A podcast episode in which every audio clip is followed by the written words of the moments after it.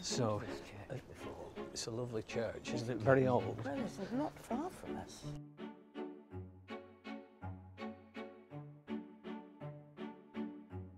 So Judy, I've brought you here to see this uh, this tree, which is a favourite of mine in Surrey.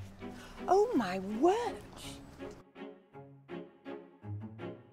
However old is it? It's probably 1500 years old.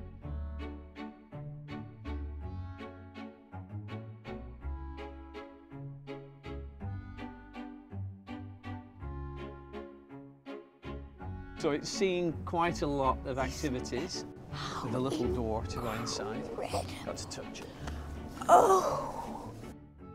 Look at this little gate. And it's hollow inside. If we go around the side, you can see in and How uh, beautiful. Should we go around yeah. this side? yeah.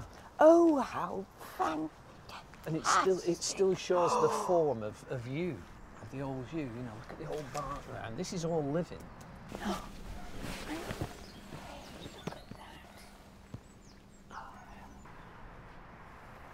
I think it was hollowed out by the landlord of the local pub, so he could get some chairs in here and a table. When they hollowed it out, this is what they found in it. You're joking. The, can- the The cannonball. cannonball. Yeah.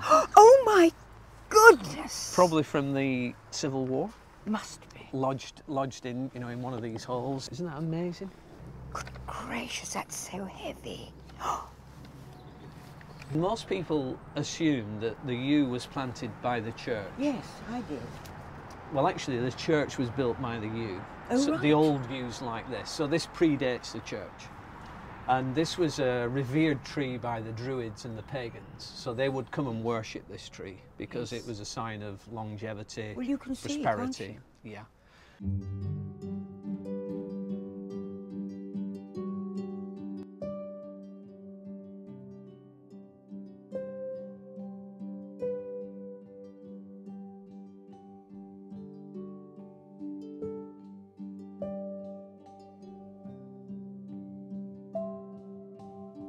Now, having met Tony, there's somebody who knows about trees, absolutely. So, all those things that you kind of suppose you know and you think you know, I'm going to get them all answered properly now. I'm told about it.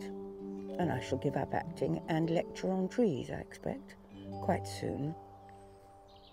Probably.